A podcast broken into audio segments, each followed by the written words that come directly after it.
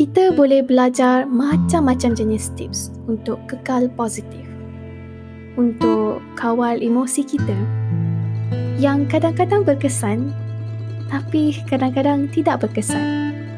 Dan tips-tips ni tak tahan lama kalau kita tak buat satu benda ini iaitu penyucian hati kita. Sebab sebenarnya hati kita takkan pernah tenteram selagi kita berterusan buat kesalahan atau buat dosa yang sebenarnya dosa-dosa ini mengotorkan lagi hati kita.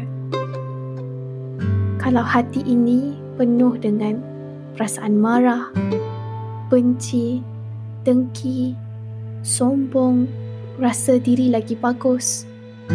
Inilah sebenarnya punca kenapa kita susah nak rasa tenteram. Yang kalau kita tak cuci selalu, ianya akan jadi sumber kepada segala jenis keburukan. Menjadi penghalang untuk kita rasa bahagia. Dan punca sebenar kenapa kita rasa tak tenang. Kenapa kita rasa berat disebabkan oleh dosa-dosa yang kita kumpulkan sampai hari ini secara sengaja ataupun tidak firman Allah dalam surah Al-Hujurat ayat ke-11. Dan barang siapa yang tidak bertaubat, maka mereka itulah orang-orang yang zalim. Jadi, hari ini, apa kata kita renung balik? Dan kita senaraikan sepanjang hari ini dan masa lepas, apa dosa-dosa dan kesalahan yang kita berterusan buat? Yang kita tahu salah tapi masih buat. Dan cuba tengok dalam-dalam hati kita ini. Apa sebenarnya niat kita di sebalik kesalahan yang kita buat itu dengan sengaja atau tidak?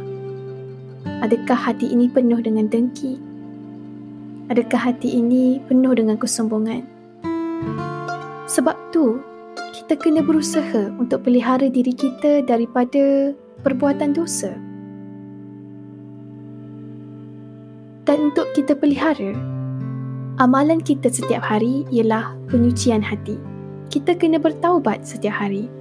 Kita mohon keampunan Allah. Setiap hari kita muhasabah diri.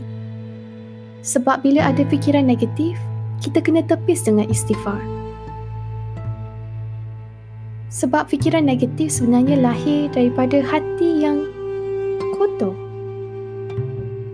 Dan bila kita fokus pada penyucian hati setiap hari, insya-Allah kita akan terpelihara daripada perbuatan-perbuatan dosa dan kita akan perasan yang hidup kita jadi lagi lapang dan lagi tenteram kalau kita berusaha untuk jaga hati kita insya-Allah